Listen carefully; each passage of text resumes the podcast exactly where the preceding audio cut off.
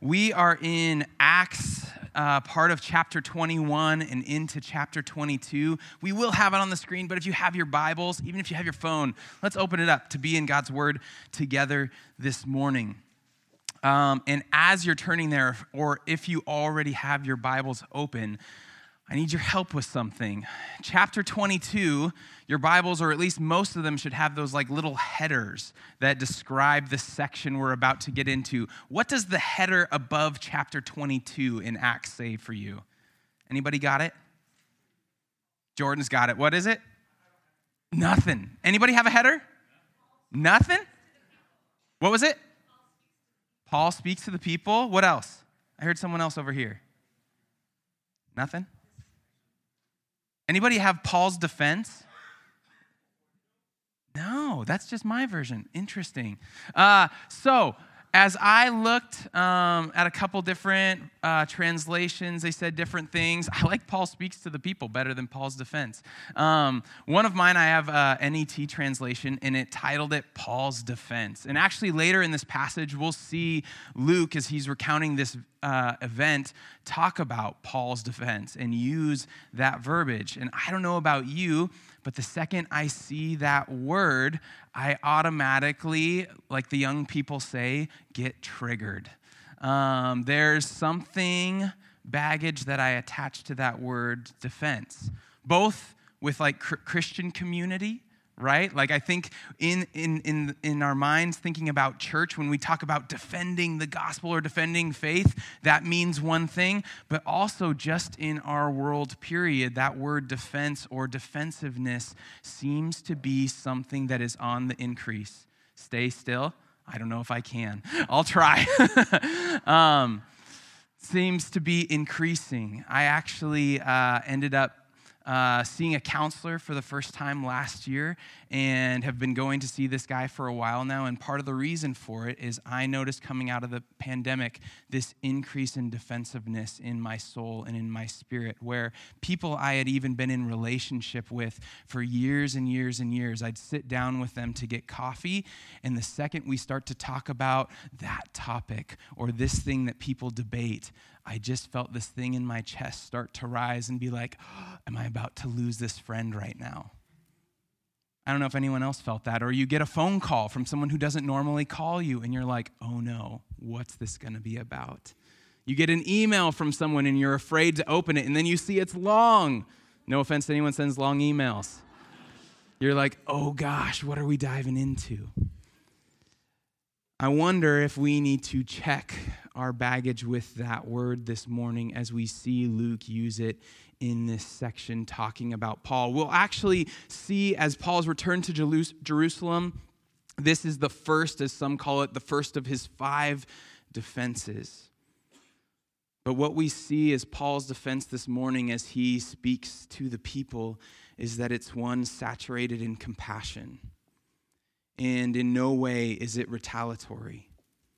Even though he could have, there's false accusations that are happening against Paul in this moment. But instead, what we find is an explanation and an invitation to hear and see what God has done in his life. So, where we're picking up from where we were last week, or if you're just joining us and you're a visitor this morning, welcome. We're glad to have you here. We're working through Acts, and Paul has just returned to Jerusalem the hub for God's chosen people. And other believers, other Christians have begged him to not return. There's even been warnings from the Holy Spirit saying, if you go to Jerusalem, there will be trouble, persecution, and death waiting for you, Paul. But for whatever reason, either out of, um, out of being stubborn or out of this compassion, or maybe a mixture of both, Paul goes back to Jerusalem. And we see when he gets there, he's greeted by James and the other believers that are in the area. And they say, Hey, Paul, there have been these rumors swirling around you around here saying that you're telling people to do away with the Mosaic law. So we've come up with this plan. There's four guys from our church here who are these devout Jewish men, but also they're believers in Christ. They're going to go take this vow and we're not sure what this vow is. There's a, Greg talked last week. There's a couple different options it could be, but Luke doesn't seem to care about it enough to make it known to the readers. There's a vow that they're going to undergo where they end up going through this purification, cleansing process in the temple. A haircut comes with it, apparently, as like a thing. And Paul, they're like, "Hey, pay for those haircuts." And go through the process of this vow. And this is going to take days. And Paul, even though he doesn't need to go through this to prove himself to anyone, he chooses to submit himself so that he can clear his name as much as possible. And that's where we pick up in chapter 21, starting in verse 27. When the seven days were nearly over, some Jews from the province of Asia saw Paul at the temple. They stirred up the whole crowd and seized him, shouting, Fellow Israelites, help us. This is the man who teaches everyone everywhere against our people and our law in this place. And besides, he brought Greeks into the temple and defiled this holy place. They had previously seen Trophimus, the Ephesian, in the city with Paul and assumed that Paul had brought him into the temple. So, the rumors, we can start to see the hub of some of these rumors in these devout, Jewish, um, zealous, passionate people who one day notice that Paul is in the temple, and here comes the accusations. Uh, and Luke even clues us in that these ac- accusations are not valid. He says they assumed that they knew what Paul had done. Um, apparently, they didn't know the age old adage, what happens when you assume, yet um, there in Jerusalem, or maybe they would have not assumed what happened there. But they, they implement the one thing that I remember from my philosophy class in college. Um, and if you're here and you're a philosophy major, just let me have this one. I didn't learn much in school. Like, I was not a good student. So don't tell me if I get this totally wrong. Um, maybe gently later. Uh, but what they do is they implement the fallacy of affirming the consequent, where they know that Paul is traveling with this non Jewish man, Trophimus. They see Paul in the temple.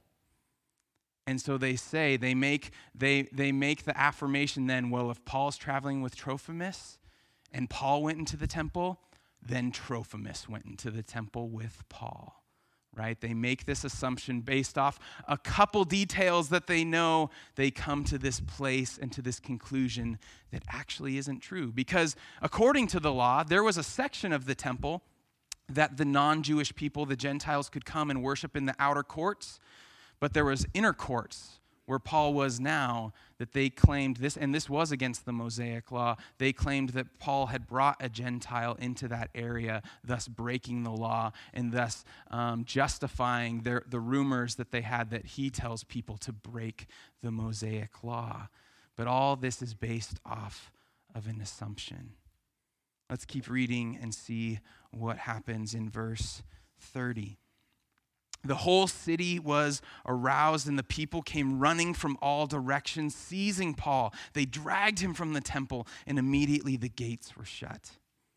While they were trying to kill him, news reached the commander of the Roman troops that the whole city of Jerusalem was in an uproar. He at once took some officers and soldiers and ran down to the crowd. When the rioters saw the commanders and his soldiers, they stopped beating Paul. The commander came up and arrested him, Paul, and ordered him to be bound with two chains. Then he asked who he was and what he had done. Some in the crowd shouted one thing and some another, and since the commander could not get at the truth because of the uproar, he ordered that Paul be taken into the barracks. When Paul reached the steps, the violence of the mob was so great he had to be carried by the soldiers. The crowd that followed kept shouting, Get rid of him. As the soldiers were about to take Paul into the barracks, he asked the commander, May I say something to you? Do you speak Greek? He replied. Aren't you the Egyptian who started a revolt and led 4,000 terrorists out into the wilderness some time ago? Which, by the way, Luke, could we know a little more about that? That sounds really interesting. Paul answered, I am a Jew from Tarsus in Cilicia, a citizen of no ordinary city. Please let me speak to the people. Let's just pause for a second and recognize the brutality of this scene. Paul is in there going through with this vow with these four other guys, even though he doesn't need to do it because of these false rumors that are going on around him. And the second this group of people sees Paul in the temple, they rush at him, go into the temple, drag him out, slam the gates, and then proceed to try and beat him to death. Like for us, the equivalent to that to some degree is like the day you're getting baptized a group of people see you're at a church and all of a sudden a mob runs in and grabs the person that's about to get dunked and rips them out into the field and starts beating that person to death. I'd think somewhere in there that's probably breaking the Mosaic law too. I don't know. I'm not. Um, I don't know it front front and back. But how awful! And then it takes the Roman soldiers. Again, we've seen in Acts over and over again, God uses the most unlikely people to be a way of salvation, a way of saving in his sovereignty to save Paul's life in this moment as they go to break things up. And even as they're trying to pull Paul out of it and figure out what's the truth here, people are just shouting whatever they want to shout. Nobody actually knows what's going on. There's just mob mentality and it makes me think of a scene from like some zombie show or movie where people are like reaching in with one thing on their mind just kill him. And it's like they're trying to rip him to pieces as the soldiers have to carry Paul, I'm assuming, above their heads or something like that to get him to safety. And these are supposed to be God's chosen people. And Paul's drugged back to the barracks. He's bound in chains, even though, like, he's at, he probably is close to death at this point. And then another assumption happens about him. This Roman officer is like, well, based off, this is what I think, based off how these people responded to you, you must be this Egyptian guy that led these 4,000 assassins, like, out in the desert, right? And he's like, no, actually, I'm, I, I know Greek. I'm a Jew too. Here's where I'm from. And here's the crazy thing to me Paul, in this moment, when he finally has some safety, he says, Would you let me speak to them? Because in this moment, I believe what Paul sees here as he looks out at the crowd as we're about to read, he sees a bunch of people that are just like how he used to be. He sees people that are passionate, they're zealous, they claim to love the law of the Lord, and yet their zeal, their passion is misaligned, and they've totally missed it. And Paul, moved by compassion and what God has done in his life, he wants to speak to these people like he's speaking to himself before he knew Jesus. Let's keep reading. Verse 40. After receiving the commander's permission, Paul stood on the steps and motioned to the crowd. When they were all silent, he said to them in Aramaic, Brothers and fathers, listen now to my defense. When they heard him speak to them in Aramaic, they became very quiet. Then Paul said, I am a Jew, born in Tarsus of Cilicia, but brought up in this city. I studied under Gamaliel and was thoroughly trained in the law of your ancestors. I was just as zealous for God as any of you are today.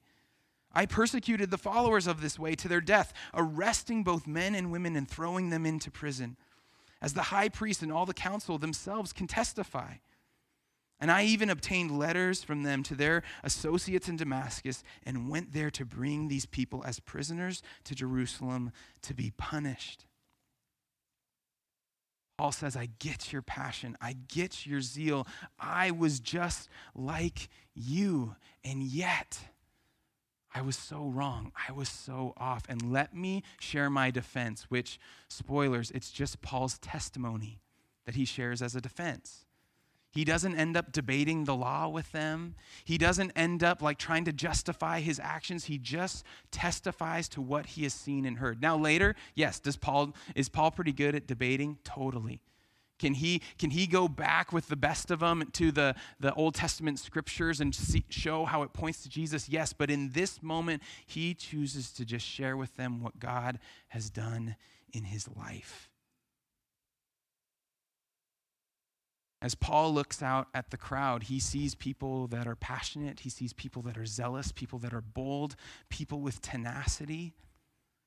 I believe he engages what I want to call a gospel saturated imagination to imagine what if these people are like me and God brings them to know him? How might they be used for the kingdom?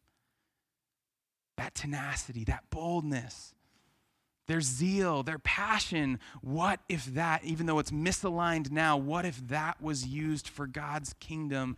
And I'd ask you, brothers and sisters, when we see non believers that get all up in arms about so many different things, things they're willing to die for, causes that they love, that they will put above anything else, do we view them in the same way, saying, What if that person believed? How might God use them for the kingdom?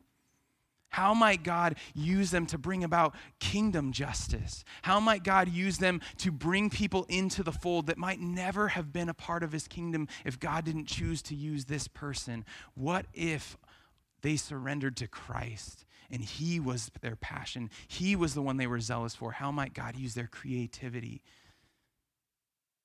to further his kingdom for him? Is that how we view our lost people in our lives? I wonder if Paul looks at the crowd and he knows how God has transformed him and wonders, I know he can do it for them too. And that's why he goes on to share. And here we get another run through of Paul's story of his meeting with Jesus on the road to Damascus. And he includes a couple more details that we didn't get at the first drive by back earlier in Acts, verse 6 of 22. About noon, as I came near Damascus, suddenly a bright light from heaven flashed around me. I fell to the ground and heard a voice say to me, Saul, Saul, why do you persecute me? Who are you, Lord? I asked. I am Jesus of Nazareth, whom you are persecuting, he replied. My companions saw the light, but they didn't understand the voice of him who was speaking to me. What shall I do, Lord? I asked. Get up the Lord said, and go into Damascus. There you will be told all that you have been assigned to do. My companions led me by the hand into Damascus because the brilliance of the light had blinded me.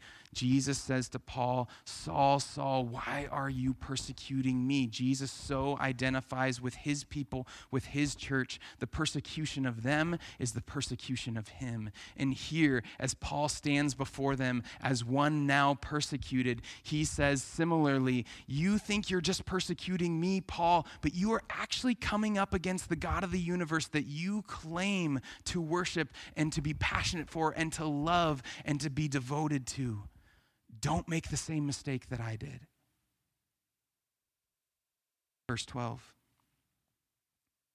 A man named Ananias came to see me. He was a devout observer of the law and highly respected by all the Jews living there. He stood beside me and said, Brother Saul, receive your sight. And at that very moment, I was able to see him. Then he said, The God of our ancestors has chosen you to know his will and to see the righteous one and to hear words from his mouth. You will be his witness to all people of what you have seen and heard. And now, what are you waiting for? Get up, be baptized, and wash your sins away, calling on his name. When I returned to Jerusalem and was praying at the temple, I fell into a trance and saw the Lord speaking to me. Quick, he said, leave Jerusalem immediately because the people here will not accept your testimony about me. Lord, I replied, these people know that I went from one synagogue to another to imprison and beat those who believe in you. And when the blood of your martyr Stephen was shed, I stood there giving my approval and guarding the clothes of those who were willing to kill him. Then the Lord said to me, Go, I will send you far away to the Gentiles. Ananias' words to Paul You will be his witness to what you have seen and heard. We get a, uh, a couple snapshots of Paul's story that we didn't have before. Yes, Paul was baptized too. And what a day to be there present for his baptism as he too needed to know, my sins have been washed white as snow by Jesus, the only one who can save. Because we see that Paul goes on to recount that he struggled with what he had done. He's like, I'm supposed to be one of these people now. They're my brothers and sisters, and I'm the one who sent them away to their deaths. I'm the one who imprisoned them. They'll never accept me. And he wrestles in prayer with God in the midst of that. And the beautiful irony of this moment is that here's Paul now. God sends him away to the Gentiles outside of Jerusalem, but here's Paul back in Jerusalem now. And who is it that dearly loves him and doesn't actually want him to go to Jerusalem because they believe he will die? It's the very people he used to persecute. They are now his family.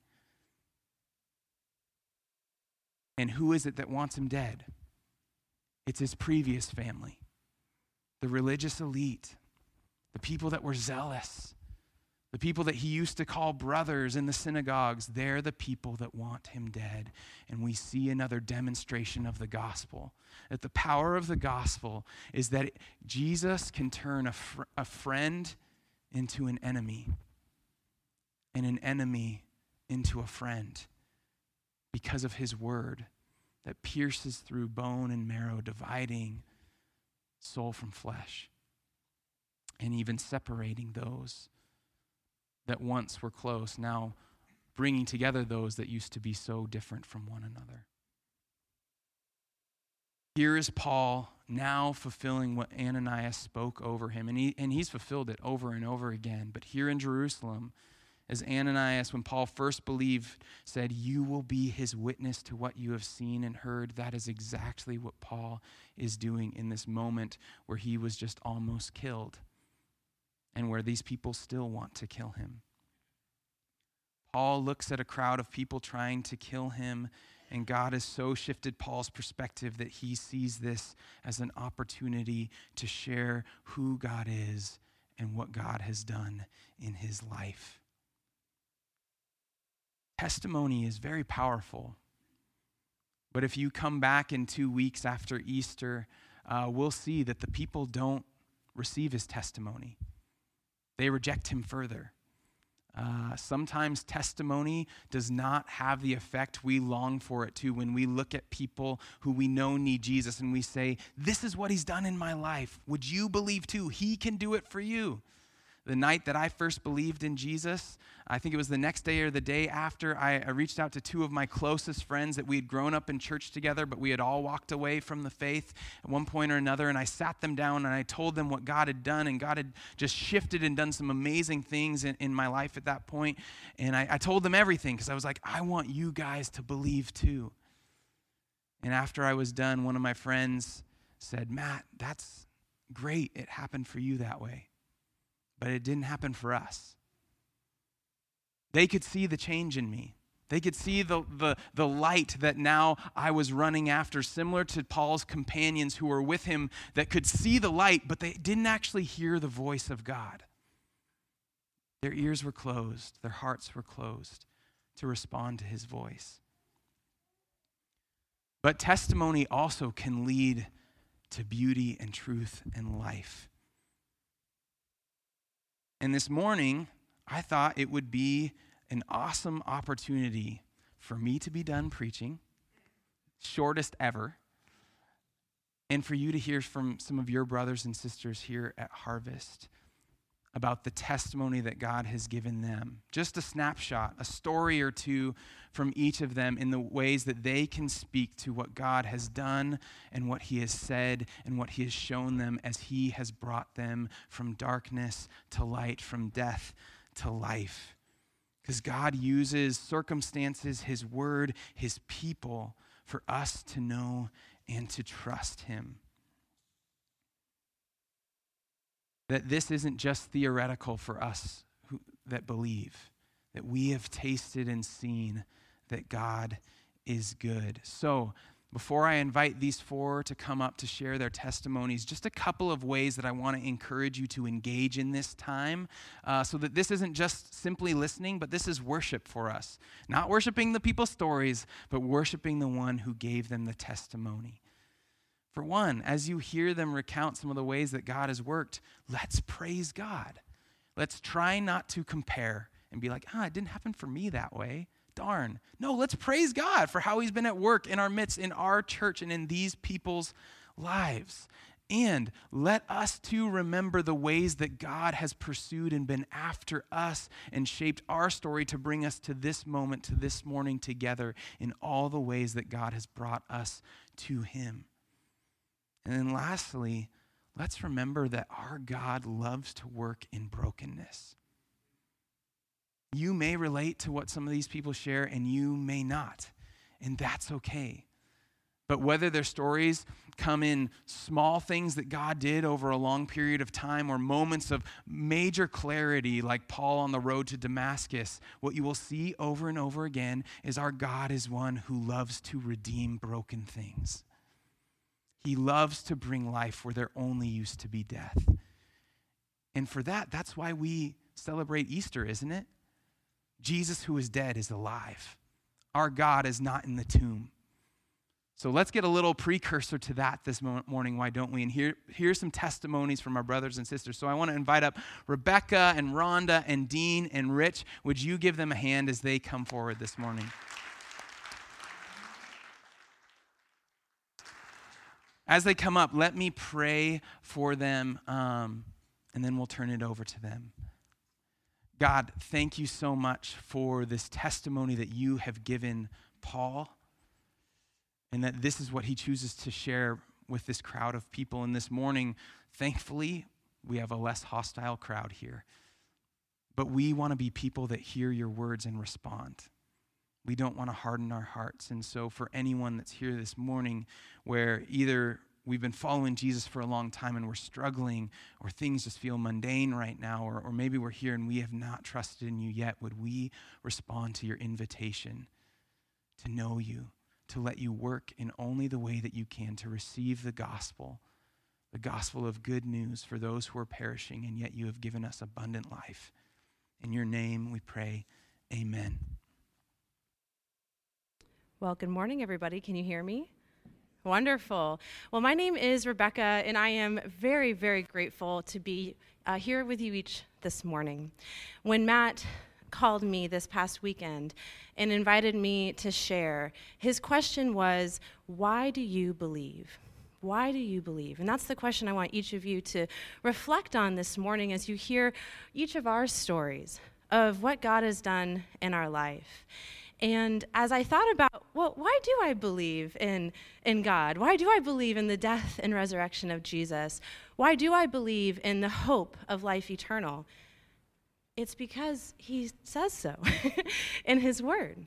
Regardless of our experience, God has revealed his will and his good word to us that we can read it every single day. And I do have a story to share of my own personal testimony of God at work in my life. But I want to encourage you that God's truth is always true, no matter our experience. My dad often, uh, he's a preacher up in the Seattle area, he talks about, you know, Mount Rainier, you don't always see it. So down here we can say Mount Hood, you don't always see it, but it's always there. And so I just want to encourage each of you as you hear our stories this morning to know God is always at work and we can always meet him in his word. In fact, I'm just going to say a quick prayer before I share. Heavenly Father, Lord, thank you so much that you love us and that you have revealed yourself to us through your word, and that it is constant and it is true, and we can build our lives upon your truth. I pray that you would just speak through me and, and everyone who is invited to share, and that this time would be truly, truly honoring to you, and that you would draw hearts closer to you because of it. So, Lord, we love you and pray this in Jesus' name. Amen. So there's two passages that I want to share from very quickly this morning, and both have to do with confession.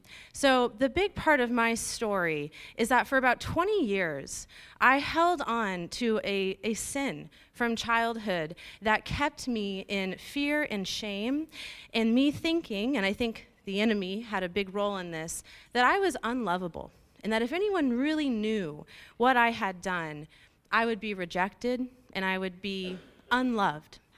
And the good news is that's not true. and that's not true for any of you as well. In the two passages that the Lord has brought into my life that I want to share with you today, one is from 1 John. So it's 1 John 1 5 through 10. This is the message we have heard from him and declare to you God is light. In him there is no darkness at all. If we claim to have fellowship with him and yet walk in the darkness, we lie and we do not live out the truth. But if we walk in the light, as he is in the light, we have fellowship with one another, and the blood of Jesus, his Son, purifies us from all sin. If we claim to be without sin, we deceive ourselves, and the truth is not in us. If we confess our sins, he is faithful and just and will forgive us our sins and purify us from all unrighteousness. And then James, in his letter in chapter 5, verse 16, says, Therefore, confess your sins to one another and pray for each other so that you may be healed. The prayer of a righteous person is powerful and effective. So, about a year ago, um, I met Jordan, and meeting Jordan really uh, caused me to want to address this, this sin, this fear that I had held on to for so long. And so I started seeing a counselor and uh, was reading books and reading the scriptures. And it was those passages that ultimately led me to realize I need to talk to someone about this. So I talked with my parents, and you know what? They didn't reject me. They didn't turn me away. They embraced me and they loved me. I talked to Jordan, the same thing.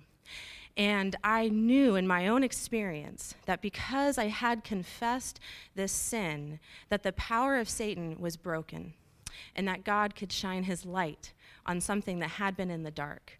And as John says in his letter, if we say that we're walking with Jesus and we have things in the darkness, we're not fully experiencing the life that we can with him. And so, my invitation for you, and God's invitation for you, even more than my own, is to step into the light. If there's anything, anything in your life from childhood up until this morning, this very moment, that you think, ugh, I don't want to talk about that. I don't think anybody would really actually love me if they knew this about me.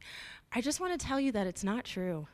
God does love you, and that's why Jesus came.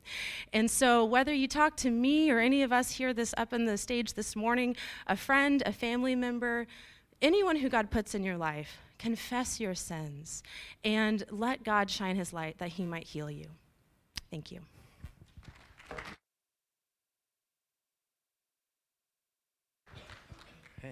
Well, good morning. Uh, my name is Rich, and what I want to share about really is just sort of my story of how learning to trust God um, has been how my faith has been built up um, and matured over the years, and, and, how God has revealed Himself through me uh, throughout my life. And so, question question for you all: Have you ever had those those moments, right, where you just feel like God is telling you something so clearly that it's undeniable, right? There's you know, sometimes it feels like they're far, few and far between, but, but there's those moments. Um, and so I had one when I was in college. Um, I was religious studies major. I was, my plan was to go to seminary to be either a pastor or minister. Uh, I wanted to have a big impact on the kingdom. I wanted to do big things. And I was excited. And I remember one moment in particular, I was about halfway through college. And uh, I still remember it really vividly, but heard God very clearly tell me, no. That is not what you're supposed to do. That is not the plan I have for you. And I had absolutely no idea what to do with that. Um, right? I was I was confused and a little angry, um, you know, scared. I was like, all right, I'm halfway through college. Uh, like, what do I do now? Right? Uh, but the the predominant feeling that I had was actually rejection. Uh, I felt a bit like Isaiah saying, you know, Lord, here I am, send me. And God was like, no, thanks. Um, I'm good. Uh, and so you're like, well, all right, well, I don't, I don't understand. I don't understand, right? Uh, and so, you know, I always struggled sort of growing up and, and throughout with this feeling of just not being good enough. And now there was this nagging question in my mind: Was I not good enough for God either? Uh, so, so fast forward. Um, you know, shortly after college, got a job, got married. Uh, and then started uh, to really lean into lay leadership at my church um, through youth ministry and in missions. Uh, and those are great. I, I really enjoyed them. Um, you know, did it for about 15 years, uh, better part about 15 years after, um, and, and loved it, right? But um, more than just being fun for me, it was a way that, that I needed to see um, just evidence that, that God was active and He was good. uh, through seeing him work in the lives of others. Because I could see what he was doing in others' lives, I could see the plans he was laying out for them. I just couldn't see it for myself. Uh, and so, um, this feeling, this unsettled feeling, just started to continue to grow and brew of just, is there, you know, does God have a plan for me at all? Um, you know, and I, and I wish in those moments I could say, yes, I trusted that God, um, that God was active with me and, and had a plan, but, um, but it was unclear. Uh, I was at a men's retreat, and this is years later, um, and we had some downtime to really just spend time with God. And I, it was, I was at a boiling point with this unsettled feeling. And so in that moment, a familiar verse came to mind while I was in this quiet time, and it was Jeremiah 29 11, right? So I, you know, for I know the plans I have for you, says the Lord, plans to prosper you, not to harm you, plans to give you hope in a future. And it's a familiar verse, right? It's a nice verse. It makes you feel good when you read it. But I'm like, yeah, I didn't feel good to me because I'm like, I don't see that plan. All I hear is no's. I don't hear anything of like, okay, well, what am I supposed to do then? Um, I just felt aimless and, and without purpose. And so uh, in that moment, actually, you know, in spending time in Jeremiah 29, it was in the context of that verse that really started to, to change my heart. Uh, and in that, right, God's people were exiled in, in Babylon, and all they wanted to do was come home. And, you know, they had all these false prophets telling us, yep, get ready, have your bags packed, like any day now, it's going to happen. And here comes Jeremiah saying, no, that's not the plan for you. Like, settle in, get comfortable, you're going to be here a while right? Like build houses, get married, have kids. Like you will be here for a while. But trust that God is good and that He is faithful and that, um, you know, he's, He has a plan, but it's in His timing and not yours. And for me, I needed to, to hear that. Because um, what I was focused on was what my plan was for me and not, not what God's plan was for me.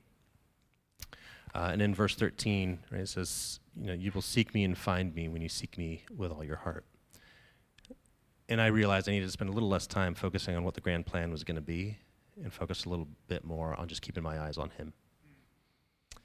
Um, it was shortly after that that, sort of all those years ago, um, some of the first kids that were going through that youth group um, started getting a little bit older. They're, they're adults now. And just really randomly started reconnecting with some of them um, in, in just disparate conversations, totally unrelated and started to hear from them in those conversations just the impact that I had made on their lives. And there was one in particular. Um, was a kid I was always envious of. I'm like, man, this guy's faith is amazing. Like, I wish I had this kind of faith. Like, I'm mentoring him. But, um, but he, he went on to, to be a worship leader and then a missionary. Um, so, you know, halfway across the world, I get a random message one day from him that just says, you know, I, um, God put you on my heart and just needed to tell you just the impact you had on me. Um, it was a conversation that we had that sparked the trajectory that he's on. The reason he was in ministry, the reason he was a missionary was because of something I had said to him. Um, and I remember that moment very clearly. It was one of those moments where you see it, and it would have been super easy not to engage, but um, but I did. I felt I felt a nudge from Spirit, so I moved, engaged, I spoke a hard truth to him, and that that sort of changed his trajectory and what I realized was, you know, that nagging question of, you know, was I not good enough for God to use me? Um, that He had been using me the whole time in really big ways. They just show up in the little moments. Um, and so what I had pictured and what I had visioned was not what God had planned because He had something better planned. And so I just think to all those moments that each one of us always has, right? But, but as long as I kept my eyes on Him and respond with that same you know, that, that same heart that Isaiah had is send me. Um, that I could show up in the moments and, and be used and have the purpose that he intended for me. And I realized that I'll probably never know the grand plan that God has, because um, that's a stumbling block for me. Um, all I need to know is just to keep my eyes on him and trust that he's got it, that he has a plan, and that all I need to do is just day by day keep my eyes on him and, and see where, where he will lead me. And it's in those moments that I find peace, it's those moments that I find joy. Um, and honestly, it's in those moments where I have trusted Him as a result, where uh, He continues to reveal Himself to me of just who He is uh, and who I am in Him. So.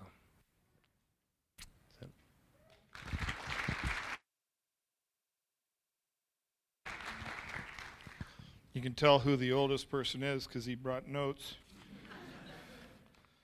Hope that I don't so I don't go over. Um, good morning. My name is uh, Dean. uh, Matt said earlier, uh, buckle up, right? So Bette Davis said it better in All About Eve. She said, fasten your seatbelts. It's going to be a bumpy night. So I'm going to tell you my story of, uh, of why I believe. And I wrote it down mostly so that uh, I wouldn't go over because I can go on and on sometimes. But here you go. It's 1968. It's the first day of fifth grade. Just after lunch in Bible class, I'm at a new school. Five years previous to this, my mom had, uh, she divorced my alcoholic father after he put her in the hospital for the third time. But she's just remarried. And my stepfather, although not a believer, uh, wanted me to have a good education. So he enrolled me in this little Christian grade school just months after they married. The fifth grade teacher, uh, I still remember her name, Mrs. Grimes from Mobile, Alabama, um, had just given the gospel message in Bible class. Now, I'd never cracked open a Bible, right? In fact, I even embarrassed myself by asking, what does the word sin mean when she gave the, the invitation to accept Jesus? It was obvious I was the only one of the 13 kids in that little class that wasn't, uh, wasn't a Christian. I remember vividly the moment of clarity upon hearing uh, the gospel message. That's what's been wrong with my life. Think th- I remember thinking this as a little nine year old. Um, that's what happens after you die. That's why my real dad left. It made so much sense I accepted Christ sitting right there, sitting at my desk. And I remember this vividly, this great lifting in my, in my heart, uh, this real sense of hope that my life would, uh, would be better. That was in 1968. It's 1976, a few months before I graduated from a Christian high school. I remember this vividly. My mom, my stepfather, and I are in the kitchen, and my stepfather has just told me that he's divorcing my mom and leaving. This was not really a surprise. Things had been spiraling for years. And even though my stepfather had accepted Christ a few years prior to this, his drinking and his philandering had caused chaos in our house for years. Yeah, my mom had married another alcoholic. At that moment in the kitchen, I did not ask myself, why did my mom marry another alcoholic? I would be years before I would connect those, connect those dots. Instead, I asked, what's wrong with me? why did dads leave? I was mad. I was angry at God and uh, at the, at the whole world. I mean, after all, I was a good boy. I went to church, I got straight A's, I didn't drink, I didn't smoke, I didn't party. But my life was filled with fighting parents, anger. And for those of you who have uh, lived in an alcoholic environment, you know what I'm talking about. You live with a never ending sense of doom of when the, uh, of when the next rage will start.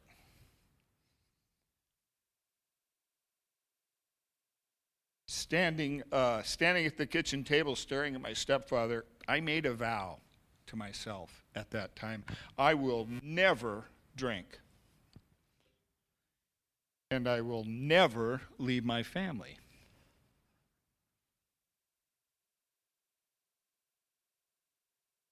Why was my Christian life filled with so much badness? It was not what I signed up for in fifth grade.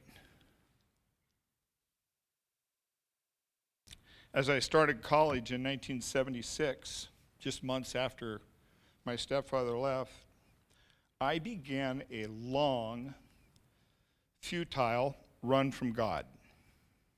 I began to occasionally drink and use uh, drugs. Makes sense. It made me feel way better. Over the next nine, nine years, it changed from occasionally to constantly. I said, uh, futile, run from God. What's the saying? Resistance is futile.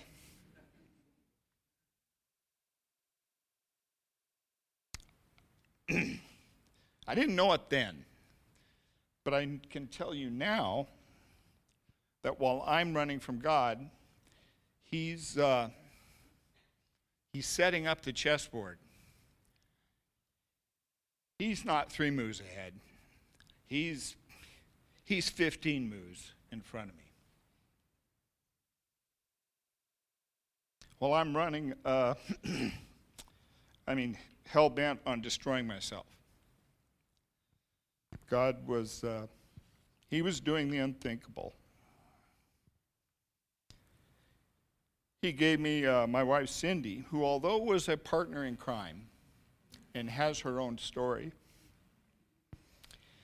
she became the uh, primary conduit of God's grace and forgiveness. He gave Cindy and I mothers who prayed uh, ceaselessly. You read that, and until you've had somebody do it for you, um, ceaselessly both our mothers.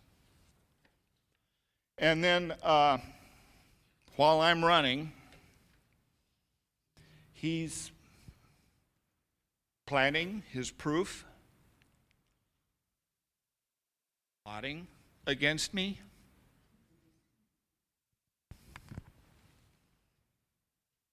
Now it's 1986. I've lost my job, wrecked our cars because of my substance abuse. Cindy is packed up and ready to leave. I'm convinced that I'll kill myself with alcohol and uh, with drugs. It was terrible. It's 1986. It's not my father, the alcoholic. It's not my stepfather, the alcoholic, it's me. It's 1986. Uh, I'm calling Cindy from a phone booth. I think I'd left the day earlier. Her bags were packed. And I'm calling her from a phone booth. I'm at the end. I am finally ready to quit.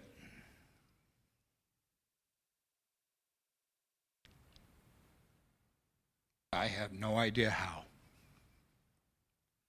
I'm sure I'll die before I can quit. I can't ask God for help. After all, look at what I've done. Some Christian I am. What would God have to do with me?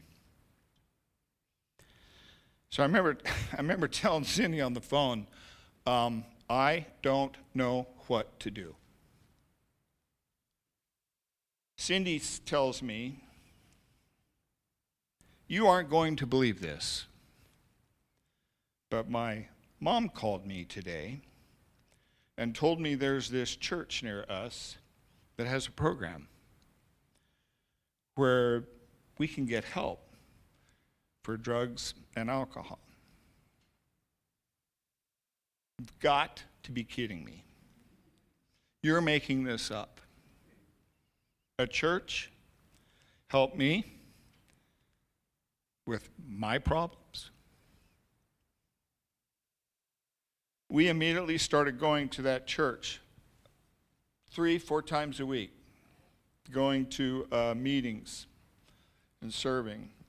It was not easy. It was, it was hard. But I was accepted and loved. I was shown grace. I made and continue to make a ton of mistakes. I was not given a pass, I was expected to grow. I had a lot to learn about substance abuse, about addiction, about relationships, about marriage. It took a lot of time 37 years and counting. What was crystal clear, the turning point, was that God loved me. I had irrefutable, ironclad proof. He had no intention of saving me from my problems in my life. His plan was to save me through them and in them. Run from God as hard as I can for nine years. Do everything I can to destroy myself. When I finally run out of gas, there he is. Because it's, it's exactly like Alyssa said earlier nothing can separate us from the love of God.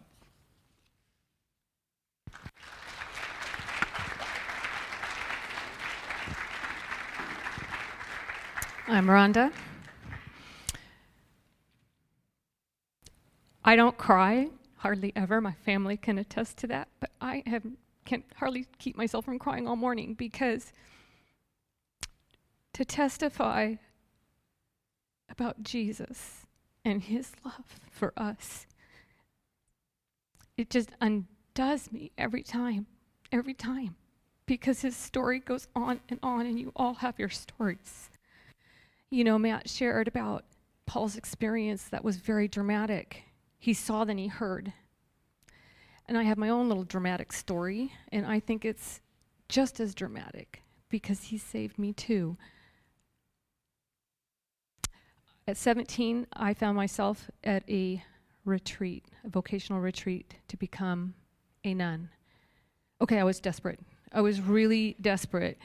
By 17, I was such a hot mess inside. On the outside, you wouldn't know it. Um, raised a Catholic, went to Catholic schools, held it all together, got the good grades. Whew. But inside, I was tormented by fear, rejection, low self esteem. My home wasn't a real peaceful place. My parents didn't get along very well um, there was just a lot of my mom was like, "Do as I say, not as I do." So there, I was confused. I was really confused by 17. And by this time, I was even questioning whether I wanted to live or not. So when this little retreat came somewhere, nobody knew I went. I went away for a weekend. I'm like, the only way I can find this is I gotta, I gotta be a nun, and somebody will be happy about that, right? I mean, geez. And so I went, and Jesus met me in a powerful way underneath the tree, very simply. I never heard the word born again, Christian, any of that. But all alone with Jesus, there he was, and I had an encounter with Jesus. And he opened up my eyes, and I was blind, and then I saw. And I saw clearly. All I had was a Bible and a book called Hinds Feet in High Places, where I was almost much afraid. That was me, afraid of everything, tormented by fear, horrible fear, paralyzing fear that I wasn't delivered from really until after my marriage. And those are uh, that's a whole other story. But I know some of you can identify with that. But there under the tree, Jesus took me to John 15. And he said to me, he said, It's my sacrificial love that's drawing you right now to me. You did not choose me, I chose you. And I no longer call you a slave or a servant, I call you my friend. And I can tell you that Jesus became my friend. I knew about him before, and then I knew him because he could meet me right where I was at, a hot mess 17 year old teenager who needed him desperately. And there he was, alive. And I could sing, I know my Redeemer lives. after that, I didn't know where to go. I mean, because what do you do? Go home and tell your mom you're not going to become a nun now? And so I went off to college and I wasn't sure. I never told anybody about the experience. I just took my little Jerusalem Bible to college and thought I'll figure this out somehow. I'm trying to read it by myself, but I'm so plagued by fear. I shut it up. I'm getting all kinds of like demonic visions and activities. I'm like, where are the angels? You know, come on, this is hard. So I go to college, and all of a sudden I find a whole bunch of people just like me. In fact, it's the late 70s, so you can imagine. I mean, there were a lot of people running around Birkenstocks and crosses around their neck and finding little people like me that are like hungry, hungry. So let's like, oh God, get her on a plan, get her in this group, that group, any kind of group that was going on on campus, any denomination. I was so hungry, I went to everything, everything and anything, so that I could learn more about this Jesus that I encountered. And I did. And I, I realized this is real stuff. I not only had the encounter, now I had the Word of God that backed up what I had. It's both. It's an encounter and His Word. It's all of it, His living Word in us. And after that, I went home. I thought, well, surely everybody's got to hear about this, right? I mean, why wouldn't you? Why wouldn't you want Him? Like Matt, I went home thinking, this is going to change everybody's life. This is going to change my mom and dad, my sisters, my, my whole little Jerusalem that I was in they're going to know about Jesus. So I was zealous. And it wasn't received quite like I thought it was going to be either. so mom and dad thought we got to take her out of this college that's brainwashing her. She's in a cult. Let's bring the priest over to pray. I'm sure some kind of exorcism or something will work. Um, let's get her coach from high school down here to talk sense into her. So at the beginning, you know, when you're on fire for Christ, I don't know if any of you had such a dramatic change. But when you're on fire for Christ, you go bring it on. Persecution, opportunity. Yeah, you know, my coach comes down, I try to save her. It's like, yeah, you know, I get it. You know, you, you need to know about Jesus. Seriously, that's how I was.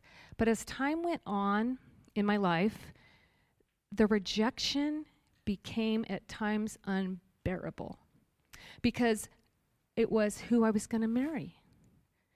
And then, oh no, he believes too. Now there's double, double trouble. And um, oh my gosh, how I was going to raise my family. Um, my parents, especially my mother, she loved her to death, what could be very verbal and very like, you don't know what you're doing. You're an idiot, basically.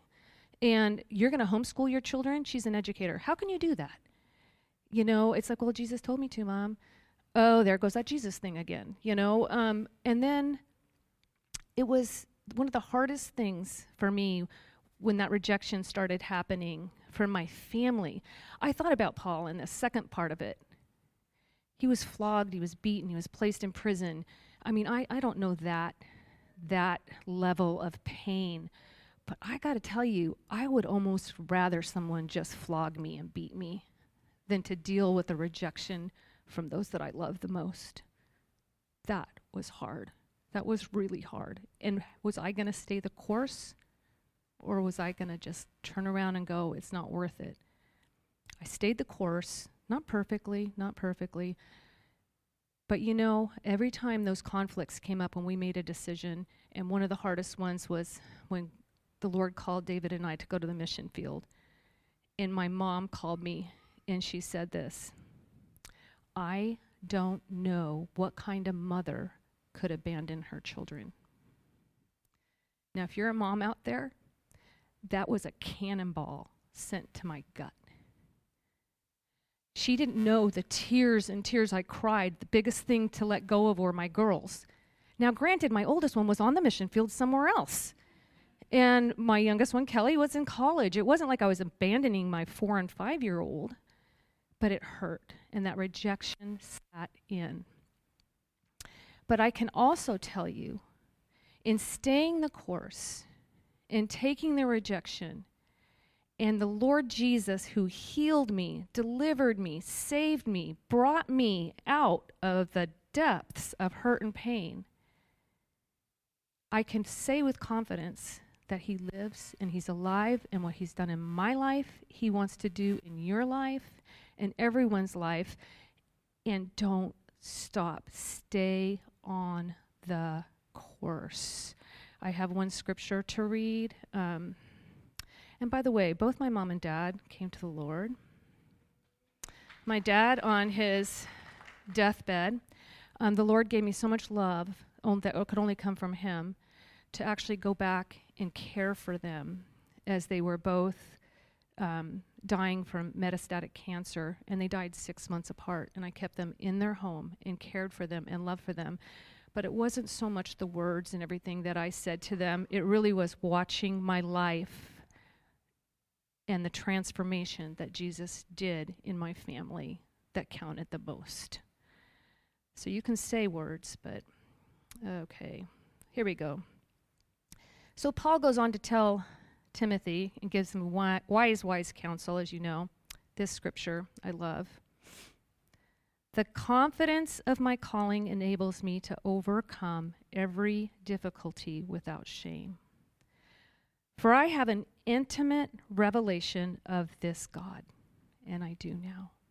And my faith in him convinces me that he is more than able to keep all that I have placed in his hands safe and secure until the fullness of his appearing. Is that our hope? So, we're going to go into a communion time, and like Rebecca shared, um, we're here. Um, I always say, you know, hurt people tend to hurt people, free people tend to free people, and I am all about praying for people to be free. And so if you want to receive prayer during communion, um, Matt has granted permission to get out of your seats and you can come and get prayer from us. You can um, turn around, ask for prayer for someone else. But he wants to bring freedom to our lives. Amen.